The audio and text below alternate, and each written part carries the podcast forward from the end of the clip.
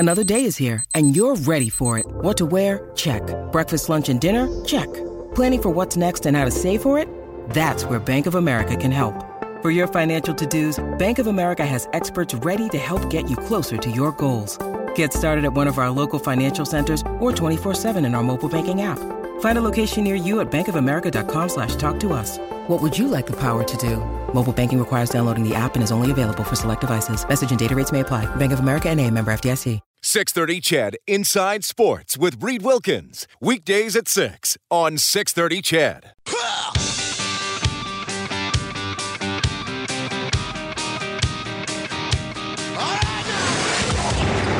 Edmonton's home for breaking news on your favorite teams. Now, Inside Sports with Reed Wilkins on the voice of your Oilers and Eskimos. 630 CHED. Hour number 2 of 630 CHED Inside Sports. We are underway, 5 minutes after 7 o'clock. Dave Campbell in for Reed Wilkins tonight. Reed will be back in this very chair tomorrow at 6:05. Third hour of the show tonight is the Eskimo Show with Morley Scott. We'll find out what Morley has planned at about 10 to 8 tonight. I know he's got a round table. We always like that. You want to listen just for the star power on the round table. Absolutely. Eskimos greats coming in. Indeed, indeed. One that you're very familiar with, another one that you have heard of, well known, didn't have a long career, unfortunately, because of injury, but, he was a good player. One very, very good receiver, very good Canadian receiver. So we'll hear from Morley in about 45 minutes, as I said. So, what's happening at the Olympics right now? Well, the pole vault final is happening. Shawn Barber is the world champion and in tough, although he did clear 5.50 meters. The next height will be 5.65 meters. So, had trouble with that with 550 before 5.50, that is, on his first attempt. He cleared it, so 5.65 meters is next. So Shawn Barber has a great chance of medaling. Not a good day for Canada in the pool today, or not in the pool, but on the water. Adam van Koeverden did not qualify in his event. Does have a chance later on, but he missed the men's kayak singles 1,000 meter final, coming in sixth place. He'll now race in the Consolation B final, so that is going to be tough to swallow for Adam van Koeverden. And Mark Oldershaw, who's from Burlington, Ontario, finished fourth in his singles 1,000 meter canoe semifinal, failing to qualify for the A final. Best shot for the paddling medal is in Halifax kayaker Mark de Jonge. Defending world champion competes later this week in the 200. But the Eskimos, they have been off since last Friday, because on Thursday they snapped a 3-game losing streak, which is an eternity in football terms. 23-12 win over the Montreal Alouettes. To talk about it, here's the head coach of the Edmonton Eskimos, Jason Maas. Jason, nice to have you back on the show. How are you tonight? Great, thanks, man. Thanks for having me. Nice to have you. And, you had this scenario a couple weeks ago when you had a long week after a short week, and unfortunately it was a loss. Now it's on the back of a win. It must be obviously a much better feeling to get that 3-game losing streak off your back. No question. I mean, it's a game to win. So, I mean, anytime you go through a losing streak, it's always tough on you mentally and physically. And we're fortunate to come out with the win and get a little reprieve. But, the focus is now just on continuing that streak and with a little bit different feeling. 23-12 win over the Montreal Alouettes. It looked like it was going to be, you're going your way and maybe you run away with it early, but it ended up being a grinding game. But there was some good things from that game, I thought, especially offensively and defensively. And, well, even in all three phases, you saw kind of the glimmers that I think you were hoping to see, and you saw, a lot of good things. But what did you see on film? Well, I mean, kind of what you said, I saw more good than bad. And I mean, I'm a positive outlook kind of guy, but for sure our defense, what I saw was guys that can make plays. When we had them backed up twice with turnovers on the 1-yard line, they didn't get off. I mean, they had to punt the ball or take 2 safeties, actually. So, I mean, that was huge for our defense to shut them down in 2 scenarios like that. I mean, when your defense can do that, I mean, that's a great step in the right direction. And I thought they played sound defense all night long, kept them out of the end zone. And then at the end of the game, they sealed the game for us. I mean, making two picks. You know, we turned the ball over on the one and then got the pick right back and scored a touchdown. So our defense took a huge step in the right direction and played how I know they can play. And I think it's going to build confidence going in the right direction for us there. Special teams-wise, we got great returns out of Doe. I thought, you know, our cover teams did well. I mean, going against a dangerous returner in Montreal in Logan. So, I mean, I thought, you know, Shawn kicked the ball well as well. So, I mean, I thought our special teams was on point. And then offensively, I mean, you take away the two turnovers inside the 5-yard line and, you know, you put points on the board there and you take off the score, you know, with the penalty on the third. You know, the game's a totally different feel offensively if you score on those three drives. And, you know, when we looked at it, there was about 7 mistakes we made in the red zone to keep us out of the end zone altogether, you know, in other spots. So, you know, we just got to correct stuff when we're in the scoring zone and we'll be a better team for it. But, I mean, we ran the ball well. I thought our offensive line, you know, protected Mike. We gave up no sacks against a team that's very difficult to do against. They brought a lot of pressure, a lot of different looks up front that are hard to pick up. And I thought our guys did a tremendous job, you know, like I said, keeping Mike clean. And then, you know, when he does take a hit, he at least could deliver it down the field. And our guys made plays there, too. So, you know, altogether, I thought it was a great performance by all three phases. The score didn't indicate kind of how you felt like the game could go, but that was more on us than anything. Yeah, for sure. And, you know, you've said it many times, and I've heard the cliche many times, and it's true that, you know, maybe 5-6 plays determine the outcome of a football game. Well, you have 3 plays right there, and you mentioned it, the 2 fumbles at the 1 and the touchdown taken away by penalty. The complexion of the game looks way different, right? But it looked like your offense got back to the rhythm that we saw in the first 3.5 games. Yeah, I mean, we ran 77 plays, and we had the ball for 36 minutes, which is huge for time of possession and running plays in this league. And anytime your offense can do that, I mean, we had 100 yards rushing and 300 yards passing, so we were pretty balanced there, even though we didn't run the ball nearly as much as we'd like still. We were still effective when we did it. And then, you know, I mean, yeah, turnovers are huge. Turnovers are problems, and penalties are problems. We had 6 offensive penalties again in this game and, you know, created another 11 penalties for ourselves. And I've said it before. I mean, if we could correct anything, let's correct those things and then see where we go. We've been very good at ball security all year long. This was the first game we've had some hiccups with that. You know, one of them with Darrell was on an effort play where he's trying to reach the ball out or change it into a different hand to dive, and if he just doesn't even try to attempt to do that, he goes out the 1. You know, and John's unfortunate, you know, just had the ball a little bit placed differently, but we missed a block on the goal line there. Darius is usually great at that, misses block there, and the guy knifes in, and he has to change the directions quickly, and, you know, and obviously with JC's. But, you know, I think overall as a team, I thought, you know, we battled, we do what we do. We battle hard. We, you know, take it right to the end. But when bad spots, when we put ourselves in bad spots in this game, we came out on the positive end of that. When we turned over the ball inside the 1, you know, Marcel and Pat both made back-to-back plays on their best player, on Deron Carter, you know, on deep balls. Anytime you can do that, I mean, that's huge. And when you talk about 6 plays, I look at 2 of the 6 plays being those 2 plays that we made. Jason Maas joins us, head coach of the Edmonton Eskimos, tonight on 630 CHED Inside Sports. Dave Campbell in for Reed Wilkins tonight. I want to talk about the defense a little bit more in a sec, but you mentioned penalties, and you mentioned the 6 offensive penalties that really didn't help you out. And I know you've addressed penalties. You've been trying to do it all season long, and you talked about implementing some old school methods. And I think there was one game you had that you had a good penalty night, but it's been a really tough year for your team to really keep that penalty number down. Tell me about, I don't know how frustrated you are with it, and I know you're a positive guy, but I know you really emphasize that penalties are going to hurt us, guys. So tell me about the journey of trying to fix this problem and trying to get your team to get on board with it.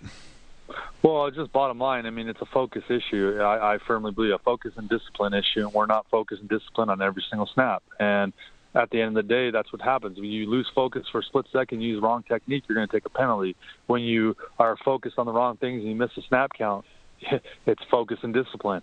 You know, when you jump off sides, you're looking for a twitch by an old lineman or the ball to get off, and you don't do those things, you're not focused. So you know, more than anything, it's got to be a focus on every single play. And it doesn't start in the games. That's what I think our guys are failing to realize. It starts in practice, to do it well in practice and do it well on every snap, and that'll just translate to the game. You know, we're far, to me, we're not doing it enough in those situations. So, and maybe we don't practice enough. That's the bottom line. So maybe we have to run more plays or do something differently.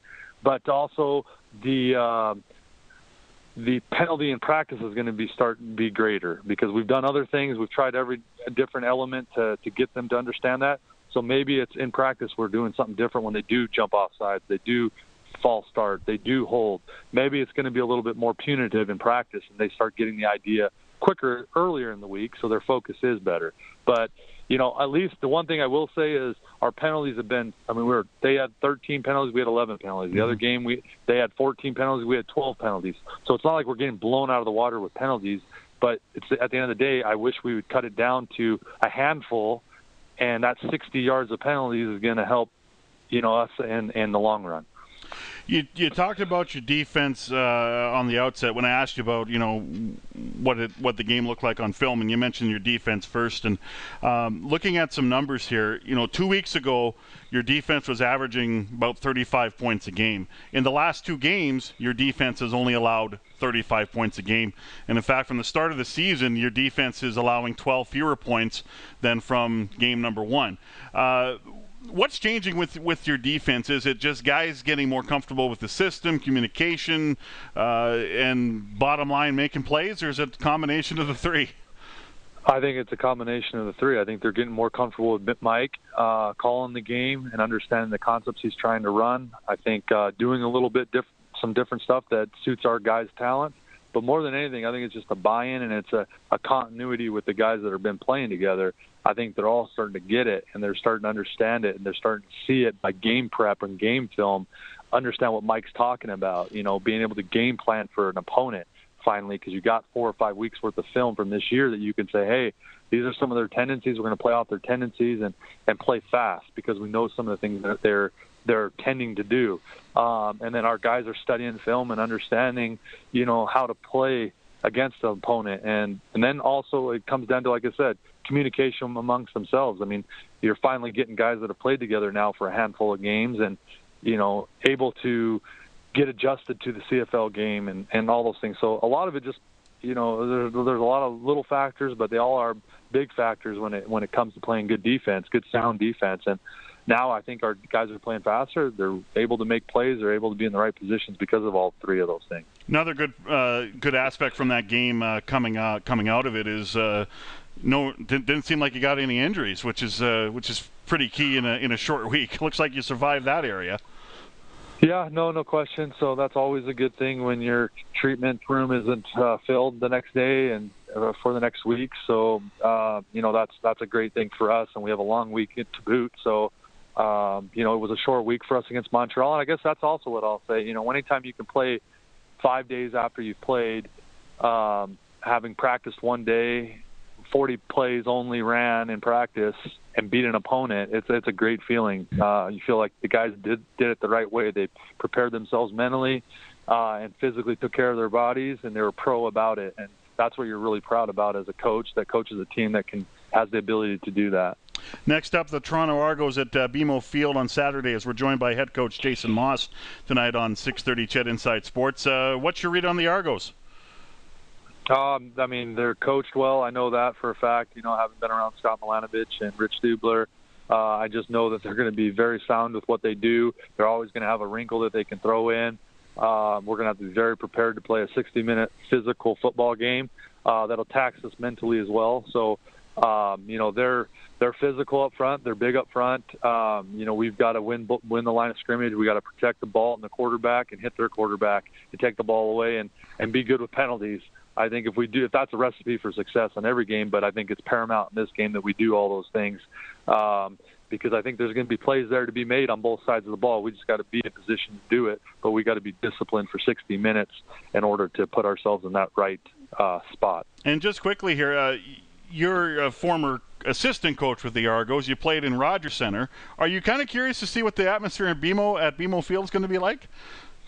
Yeah, I mean, I don't think I loved playing in the Rogers Center. I thought it was a great confines of Rogers Center. I thought it was a great place to play a ball game, and but no question, I think BMO Field is going to be a neat experience.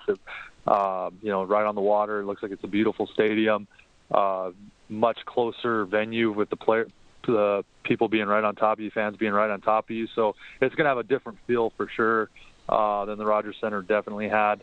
Other than maybe the Grey Cup there the year when they filled it. Right. But it'll definitely be a cool experience. It's on grass, so I know the guys will appreciate, kind of going back to your old roots of football and being able to play on the grass and enjoy an outdoor game for once. Right on. Jason, thanks for your time tonight. I know you got to get back to work here in preparations for that game on Saturday, but really appreciate your time here tonight. Thank you, Dave. Have a good one. All right, that's Jason Maas, head coach of the Edmonton Eskimos, 720. What a result this is at the Rio Olympics. Canada defeats Italy in men's volleyball for the first time. Had lost 15 previous international matches, but Canada wins 3-1. They are off to the quarterfinals. That is a good news story for sure. Pole vault final continuing. They're at 5.65 meters now, and Shawn Barber is through to that height, and the pole vault final continues. Shawn Barber with a great chance to medal. Eskimos, just talked with Jason Maas. They're in action on Saturday afternoon. BMO Field. Can't wait to check out BMO. 12:30 is the pregame show. Morley Scott, yours truly, Blake Dermott around with his analysis, and they'll kick it off just after 2 o'clock.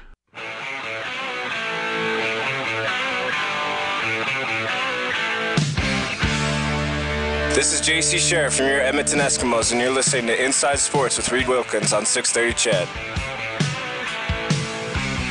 Dave Campbell in for Reed tonight. We are here for Northlands Park Racetrack and Casino. Western Canada's most important horse racing event is almost here. The Canadian Derby presented by CIBC at Northlands Park this Saturday. So that will be very, very cool. We have another positive result on the track and field scene.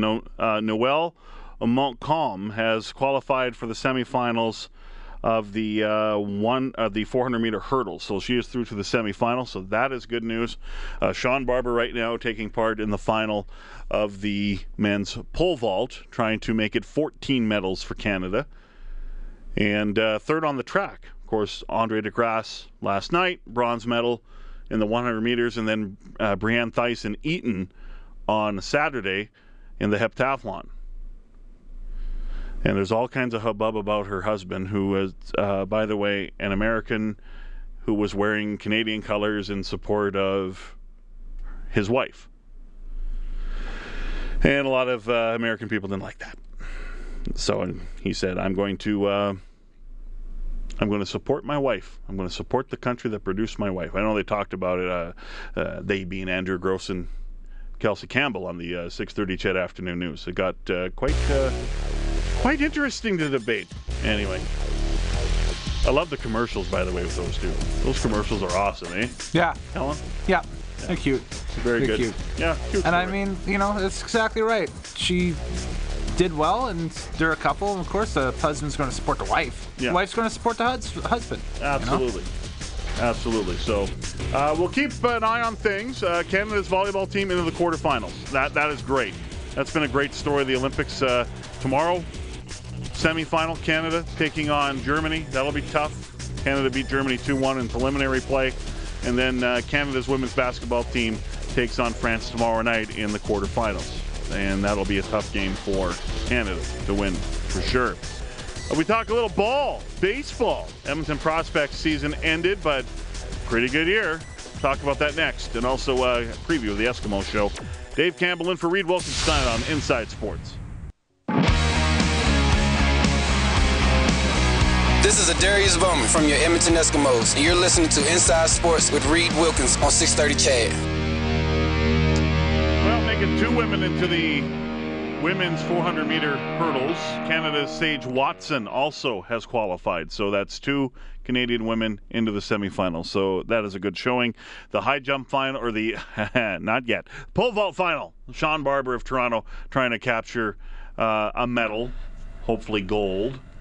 I'm getting confused. You really want us to do the high jump really badly, don't you? I want Derek Duran to get out there right now and win a gold medal. All right. Win a medal anyway. Yeah. But Shawn Barber is taking part, reigning world champion, and they're into the last report they were at 5.65 meters after clearing 5.50 meters. So there you go. We are here for Action Furnace, home of the fixed right or its free guarantee. Visit actionfurnace.ca. Well, a good year for the Edmonton prospects in the Western Major Baseball League. It made the final. Unfortunately, got swept by Swift Current, but still a good year nonetheless. And a man who knows a lot about baseball and baseball around these parts, Orr Franchuk, who is the coach and advisor for the prospects. Orr, it's nice to have you back on Inside Sports. How you doing? I'm doing well. Happy to be on. I'm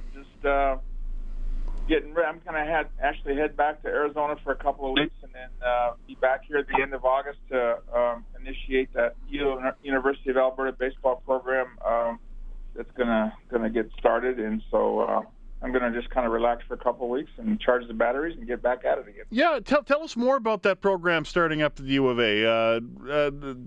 This kind of slipped under the radar for me, but for those that are listening, tell us, and for me, tell us about the program at the U of A. Well, Mark Randall is he was our pitching coach and a big baseball person in this area for years.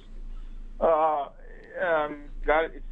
the approval from University of Alberta to go ahead initiate the program. It's going to be a trial thing. Well, not really a trial thing. It's going to be kind of on a, just the first year is we're not going to be in a league, but we're going to play exhibition games and try to attract a lot of really good players in this area that can't afford to go to the U.S. to play baseball, but can stay here, stay home, and get a good education at the U of A, and play on a college baseball team right here in Alberta. So, is there like a league starting up in the Canada West, or the league is already it is already in place. Okay, the first year, we're it's a probationary thing from the U of A and. They want to make sure that we have our ducks in a row and we're going in the right direction, and then the second following year we'll be going full speed ahead in the league action. But the first year will be a lot of exhibitions. We'll probably go south. They're going to go south and play some games in Arizona, maybe Florida, and then some local teams in the area, and then. Following year it'll be full speed ahead. A lot of work to be done to get this off the ground, right, and do it right. Yeah. Mark Randall has done a great job in getting this thing started. He deserves a lot of credit, and I'm just kind of hanging on. They've asked me to stay on board. Ray Brown and I are both going to stay on board for a couple of months, September and October, to kind of help get it going and get it started, and then they'll be on their way. Excellent. And, I've had a chance to talk with Mark Randall a few times the last number of years, and, man, it's a treat to talk to him. His passion for baseball is very, very strong, like yours is, Orv. So, and a good year for the prospects. Unfortunately, no one likes to lose a final, obviously, and it has a bitter taste in your mouth, but tough series, tough to make the playoffs. First of all, you managed to do that. You play a tight series against Medicine Hat and unfortunately get swept by Swift Current, but overall, how would you characterize the year? Well, just an outstanding season. We talked about it at the end with all the players. The last day we got beat, and just every one of those players, every one of the guys that we had on our club got better than they were when they got here. So that was our goal, Ray's goal, and my goal, and the coaching staff's goal is to make sure when they left here they were going to go back to their programs in the U.S. or wherever they were at, and be able to bring something back to their teams. But beating Okotoks, first place team, we ended up beating them, and then going on and beating Med Hat, and then playing Swift Current. I mean, people don't realize they were junior and senior players, so they're older. They had like 14 or 15 American players on their club. We had like 6, Not to make excuses, but I thought we really we raised the bar with our club, and so for next year that means that we've got to be better, and we're going to have to bring in people that that are going to make our club better, and that's kind of our goal right now. We're going to go out and scout as much as we can and talk. It was amazing because I had the day that we lost. That night, I had like 4 calls from different colleges and universities of people that I know at the college level saying, hey, we'd love to be able to send some kids to your program next year. And so it's amazing when you have success and when you win, people kind of come out of the woodwork. And so yeah. That's good. That's good for the program. Success breeds success, right? yeah, it's amazing. Yeah.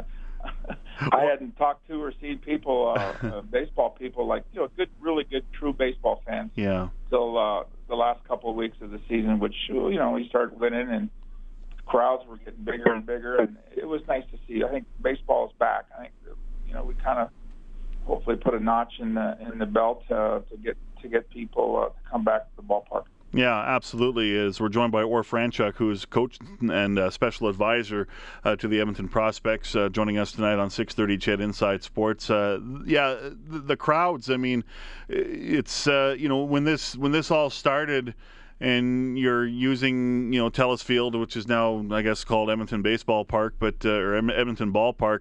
It was tough to get fans out. And even when we saw different incarnations of professional ball, it was tough to get fans out. But you're averaging over 1,500 fans in the playoffs and in the final. That's encouraging. It has to be greatly encouraging to you, and you know this market very, very well. So what's it going to take to grow this even further, you think, and get more people out to the ballpark, next season? I think the biggest thing is the awareness. The media coverage this year that we had was outstanding, better than ever before. I think that was a big part of it. I think, initially the Fort McMurray thing, kind of taking them under our wing and bringing them into our ballpark, I think that created a little bit of a kickstart. And then from there, it just seemed to snowball. And, obviously winning at the end, was a big part of it too. But the program it's tough. These kids don't realize how tough it is to play in this league, because they play college baseball and they play, Thursday, Friday, Saturday, and then they have the rest of the week where they don't play. And come to this summer league here in Canada, it's 5-6 games a week, and the bus. The bus rides are, boy, they're tough. So it was a grind, and they realized we found out a lot. They found out a lot about each other and about themselves, and then we found out a lot about the players that we had in our organization. Orr, as we finish up here, I know you already mentioned the work is starting for next season, and these players are they're not professional. They're college age kids. And speak about the recruiting process, and these are not just Canadian players that are up here. There's a lot of American players up here, and that takes a lot of work and effort to bring them up. Yeah, Ray and I and Mark and all of our staff, CJ and Lenny, we all have contacts of people that we've been exposed to over the years, and in pro ball, 28 years myself, but also a lot of the college people that we know, we try to call on them. They call on us, and it's amazing now how many calls we're getting. But, for next year already, and the guys that were here this year want to come back. And so it's ongoing. It started yesterday, actually. It started yesterday. I had tons. I had like 4 calls yesterday from people that I knew and that want to try to send their kids. Terry Poole is a good friend, and he also coaches at a college in Texas. Called me and said, "Hey, I want to send some kids to you, and I've got 2 or 3 outfielders that I'd like to send." So I mean, just that kind of stuff goes on and on and on. And then I coach in Arizona at a junior college, Gateway Junior College. Went to the World Series this year, but. So I get to see a lot of kids, too, just being involved in that program. So, and Ray gets to to do the same, and Mark and all of our people are always looking for players. Good stuff. Orv, always love chatting baseball with you. Thanks for coming back on the show, and I know we'll have you on down the road as well. So congratulations on a very good season, and hopefully the team can get it done next year. Well, we're looking forward to it, and I appreciate you having me. Orr Franchuk, who is coach and special advisor to the Edmonton Prospects. Good run to make the playoffs. Good series against Okotoks, a tight series against Medicine Hat, and unfortunately, couldn't win a game against Swift Current. But the Prospects trending in the right direction. More crowds, more awareness, bigger crowds, I should say.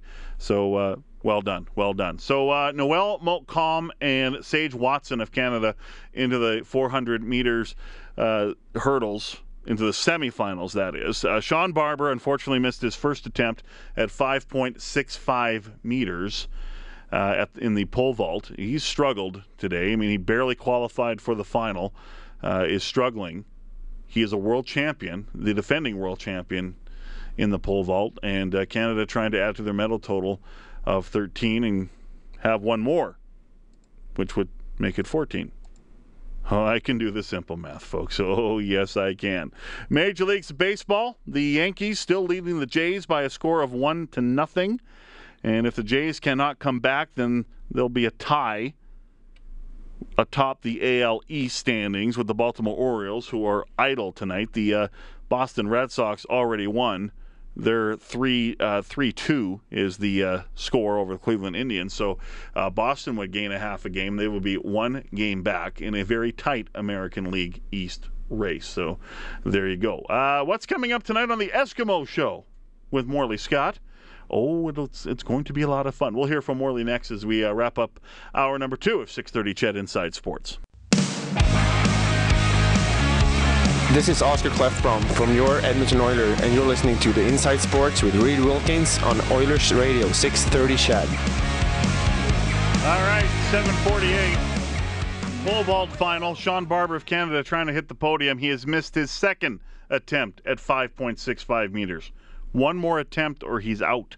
If he doesn't clear on his third attempt, he is out, which is quite shocking because he is the defending world champion. Just shows you, you never know how it's going to work out at an Olympics.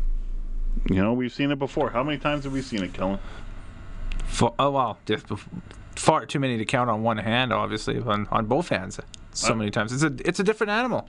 It's the biggest stage in athletics. I mean, Perdita Felician hitting the hurdle in 2004. I think it was 2004 in Athens. She was supposed to medal, be a gold medalist. Yep. Then Jeremy Weatherspoon, who was the best speed skater in the world, not just Canada. In Vancouver. Oh, was that Vancouver? That was Salt Lake. Salt Lake, right. Where he took 2-3 steps and then bam on his face. There we go. So, I remember that, and the difference is that could happen in a World Cup stage, but in the Olympics, everybody is watching. I mean, wouldn't be talking pole vault on a regular basis on this show, but Melissa Hollingsworth in Vancouver, that was the one I was trying to remember. Was she came in on the win streak with skeleton and had all the records and set all the big numbers prior to the Olympics and just fizzled in the final race, right? So yeah, absolutely. So Shawn Barber has a chance to clear on his third attempt. Doesn't clear, he is out. Hey, remember this? You remember this little rant? Remember this? Okay. If it'll play. Well, there's these guys at TSN who always want to jump on me every week. And, it seems like me, here I am out here playing hard, trying to help turn around every team in this league. And for people who are out there, I've turned around 4 teams in this league. And I've done help do it here, too. So all the people talking junk out there, you can take that and shove it. All right? That's all I got to say. That was Henry Burris at halftime. Yes. Against the Edmonton Eskimos. Not happy with the panel and the criticism that he was being thrown against them. Wasn't happy. Wasn't happy at all. Well, today, the Red Blacks are back because they had their bye week last week. They beat the Eskimos in their last game, 23-20. Yep. Burris says, I I stand by my rant. No, I stand by what I said. I mean, what I said, it comes from a guy who's been deeply rooted in the game of football for, you know, my entire life and playing professionally for 20 years. And the thing is, when the question was asked, it was during the course of a game, but there have been comments made prior to that. You know, the thing is, for me, I have nothing to prove to anybody in this game. I mean, the only thing I'm still playing for is to win a championship with these guys in this locker room. So Henry Burris says, ha, stand by my rant. I don't apologize for my rant at all. Well, I guess why would he? If he's that passionate about how he feels, then fine. Although I thought it was a very misplaced rant. We bring in Morley Scott to the fray here. Hey, how's it going? I'm good, thank you. Good. Are we surprised Henry Burris said, no, I don't apologize for it at all? Not at all. And I kind of, to a certain extent, agree with a lot of the stuff he said. It just was the wrong time to say it. Yeah, I agree. Maybe save that for a practice day, not halftime during a game. Yeah. But... you know, it's almost like, well, Rick Campbell said, don't start getting into war with the media. Don't have that be your focus. Can't win that one. No. Yeah. It's kind of like Bo Levi Mitchell, when, even though he was right about the writers' cheating ways, you probably shouldn't say that. And everyone thinks he's going to get fined for it, too. Yeah, he might. When the fines come out later this week, tomorrow or Wednesday or whenever it is. So yeah, by the way, the CFL has expanded to the Saskatchewan Roughwinders. So, anyway, I won't involve you in that at all. Best line I saw, I think it was Rob Vanstone in Regina who wrote, just ask the Saskatchewan Roughriders how they are. They'll say, just fine, thank you. Yeah, pretty much. That's been a fun story, but we'll talk about that next week, I'm sure, when the Eskimos prepare to play the Riders at home. But this week, Morley, they hit the road. Haven't played that many road games this year. They play their third game. You and I get to see BMO Field. The Eskimos get to see BMO Field. Playing on grass, too, which will be kind of weird. Last time the Eskimos played on grass? Trivia question for you. Halifax. Yes. No, Moncton. Moncton, yes. Same place. It doesn't matter. They're all the same in the East. Moncton was indeed the last. I believe the field was grass and the end zones were turf at Moncton, right, as I recall. So yeah, you're right. And Elliot Richardson with a long run in the shoes he got for Christmas from his mother. I remember this story well because he was telling me he got these shoes for Christmas from his mother, and they were for grass, and then they announced that the Eskimos were taking the grass out and putting turf in for 2010. Oops. So he said, I'll never get to use these, and then they got the game in Moncton, and they ended up using them for one game. Yeah, and unfortunately didn't make the touchdown. No, he didn't. Didn't get there. Didn't. I think I wonder if J.C. Sherritt's taken some ribbing from his teammates because he had the interception late in the fourth quarter, and he's hustling down the field, and then you know what, boom. Though? I think if that was, I don't know, probably.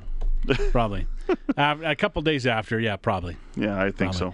Yeah, he didn't squeeze it. So I'm sure Dion Lacey said that's how you do it. Yeah, exactly. Yeah. So don't go near the, be a little faster like I am. Of course, he plays special teams, and he's crazy, man, on special teams. So anyway, Eskimo show tonight, and... we've got some alumni. Yeah, waiting out here to come in and join me will be Blake Dermott. I've heard of him. We hear from a lot, our football analyst, and he's brought Tom Richards in with him, too. Oh, so, cool. We're going to talk with Blake and Tom about the Eskimos' past and present.